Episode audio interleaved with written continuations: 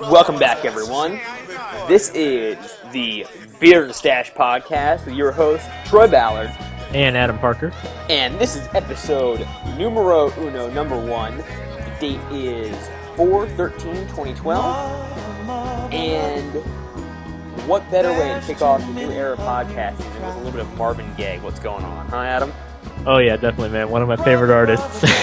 he's got some. He's got some soul. He, I, I, love Marvin Gaye. So we're, we're starting off strong here at the Beard and Stash podcast, and we'll be chatting just for a little future reference here for those of you uh, tuning in. We'll be chatting Dwyane Wade's comments regarding NBA players being paid to play in the Olympics, Ryan Tannehill's draft status, and my new favorite segment on the show, Really Dude and we'll be talking about how CJ Watson, Captain Clutch, just knocked off the Miami Heat in overtime.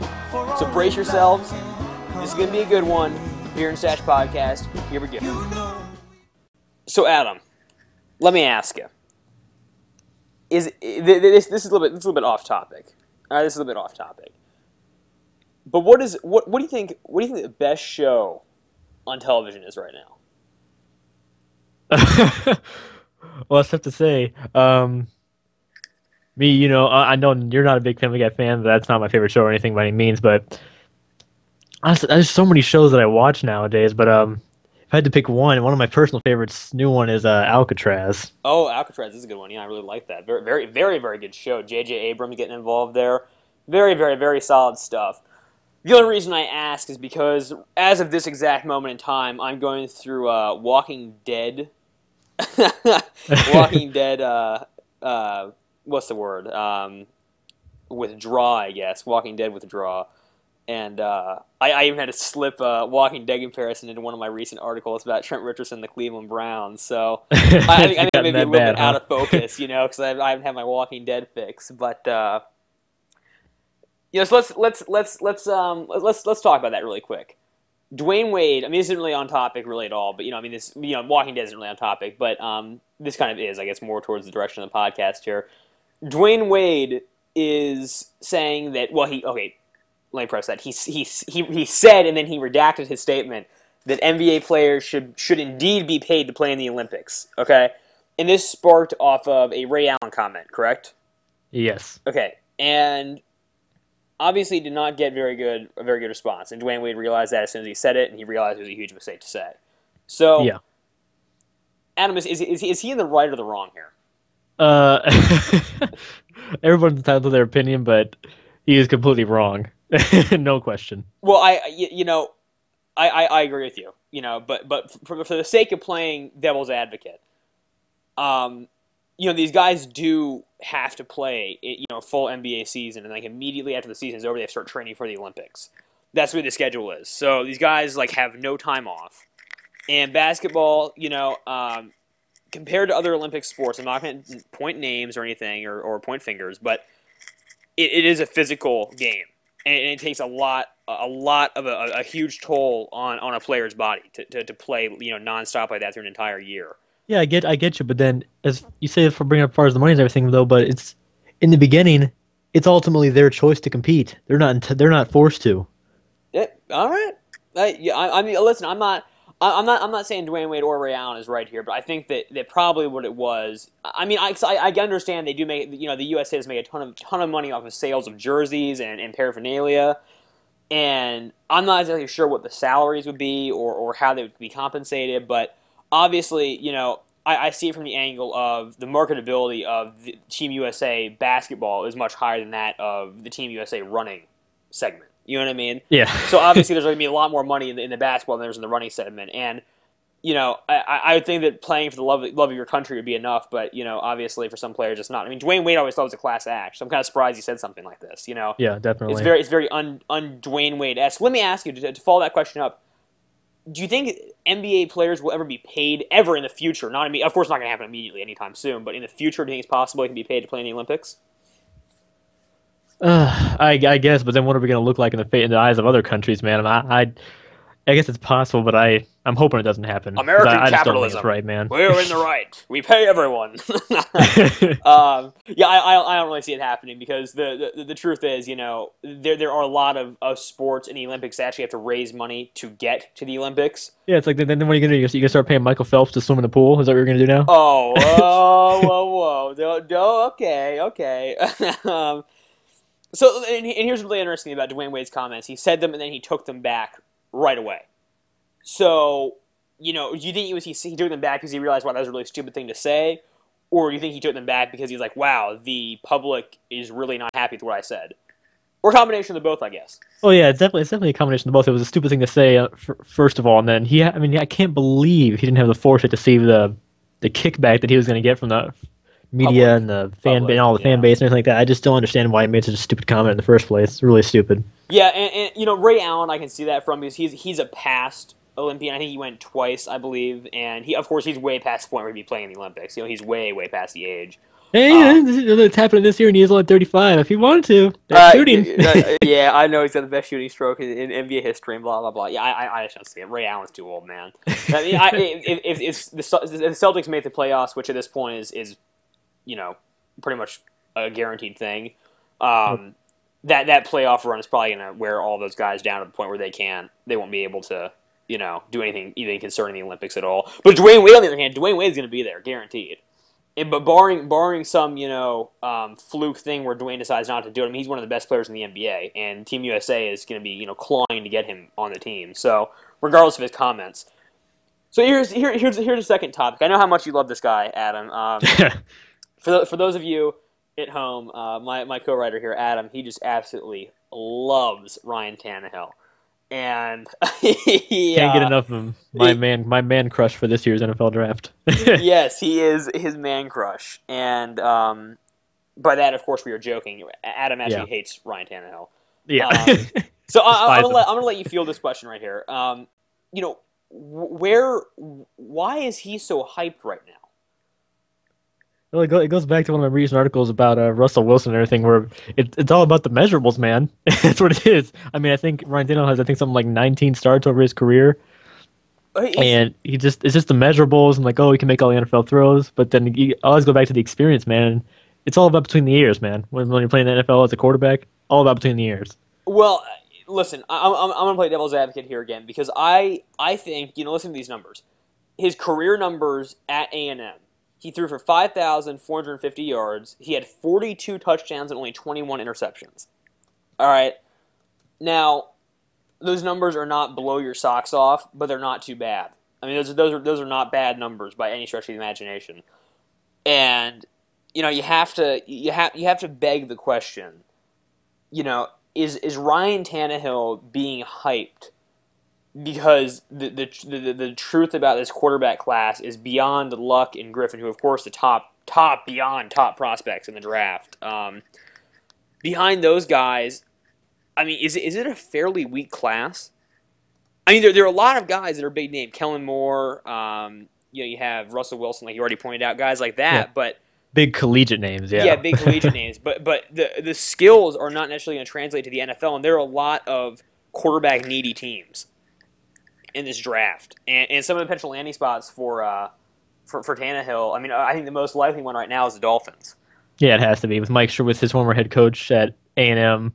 Mike Sherman being fired from Texas A&M and then taking the offensive coordinator job in Miami, definitely that has to be the most likely landing spot at this point. I mean, it, it, would seem a stretch if he didn't get there, if he didn't land there. Um, you know, I mean, is, is, there, is, there, is there any chance you know, Adam, I know you don't like this guy. Is there any chance that this guy comes in the NFL and just absolutely surprises everyone, just blows teams out of the water with his ability to, to play quarterback? I'm hoping he doesn't because then it'll make him look like a complete imbecile if he does. but uh, well, uh, you know, I, possible. Uh, you know, really, you know, aside from me playing devil's advocate, I, I, I am, I am, you know, I'm gonna agree with you. I, I think that you know, Rai Rai is not as good as people are, you know, painting him to be.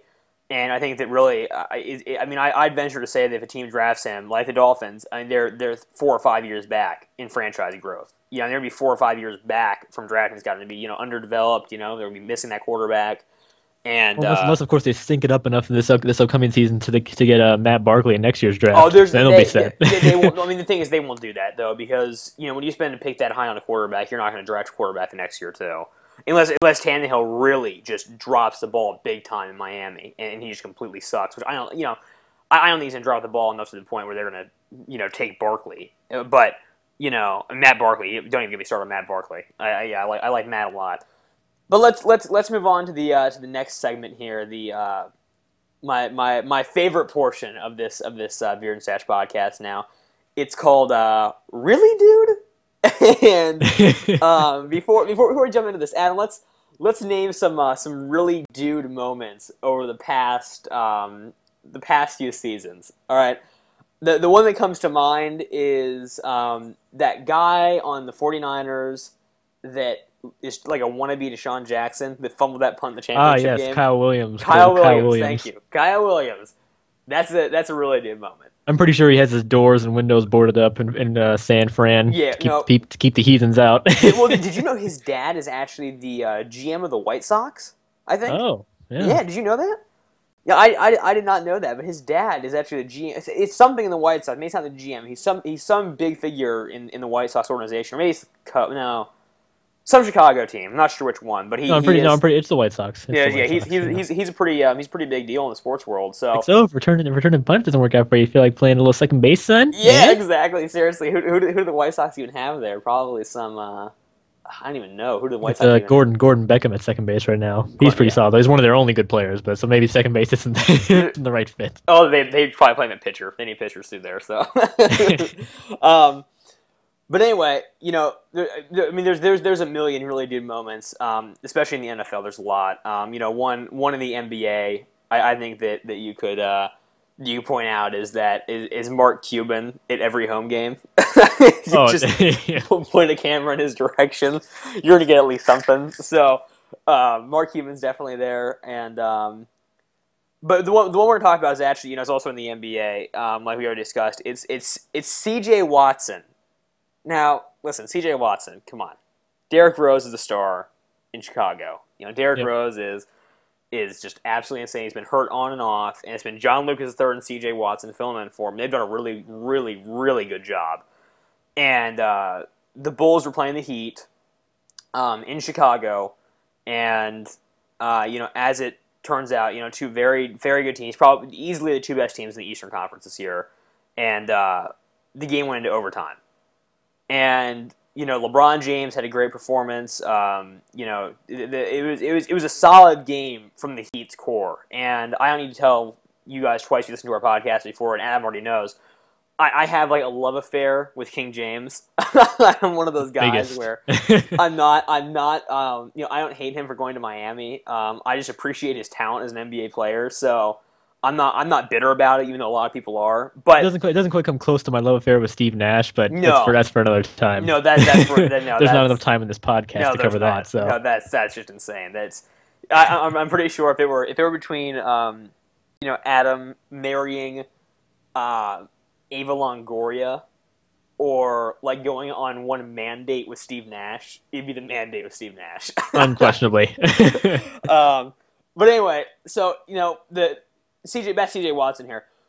The game the game is about to go into overtime. Uh, actually, no, sorry. The Bulls are the uh, the Bulls are actually down three points with like I believe it was like four seconds left, and CJ Watson pulls up and hits this ridiculous fadeaway three, and you know the the place goes nuts, and the Bulls are in overtime, and you know so don't worry, we still have LeBron James, and the Heat falter in overtime and they, they sort of slow down a little bit. They're having some trouble on offense. Their defense is still pretty good.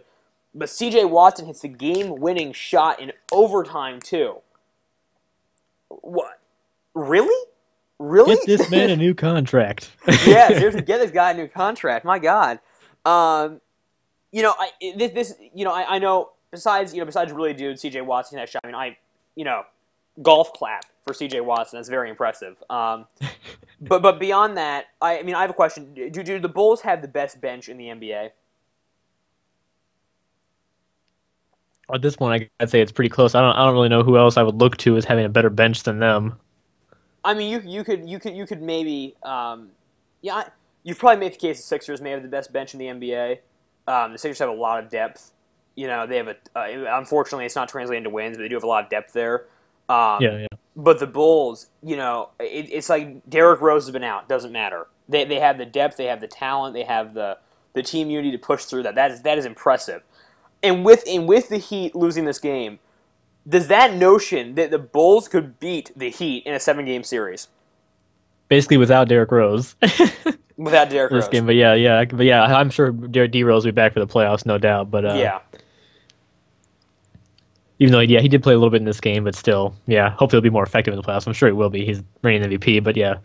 well, I mean, yeah. I definitely believe the Bulls could win a seven game series against the Heat, unquestionably. No well, question. that's the case, and the Bulls are the best team in the East. In record wise, they are the best team in the East. They will have the number one seed locked up for sure.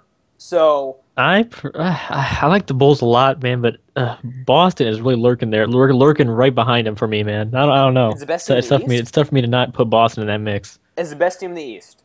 Yeah, it's tough for me to not put Boston in that makes the way, but the way they've been playing lately. You mean Grand, Grand Theft your boy, Rondo? Yeah, your boy Grand Theft Rondo.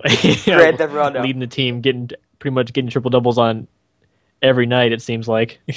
yeah, he well, you know, Rajon Rondo is is absolutely insane. No, I, I I, I, you know, the Celtics are too old. I, I can't read. I mean, they're, they're just they're just too old. I mean, I know I know they're red hot right now. They're playing really well, and Rondo is just off the grid good. And you know, I'd love to have Rajon Rondo, you know, make a push and, and do that crazy playoff Chris Paul esque magic he has. But I, I, just don't think there's they, they cannot compete. I, I know if they blew out the Heat and stuff, but they're you in a seven game series, you're not going to beat the Heat. I mean, there's too much athleticism, too much youth. There's just not going to happen.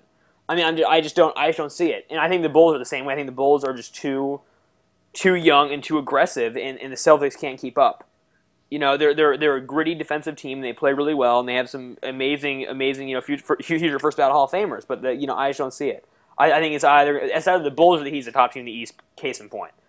But when when you, when you ask that, you know, the Bulls are a great all around team, and the Heat are a really good three man team. You know. Yeah. So.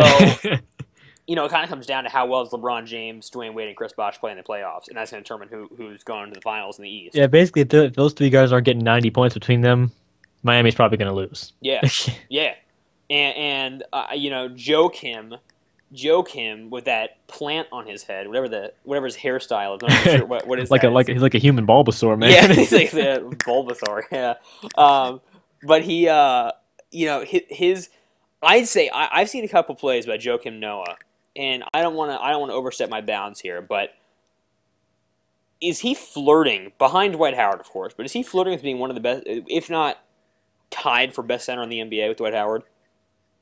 Well, he's definitely not tied.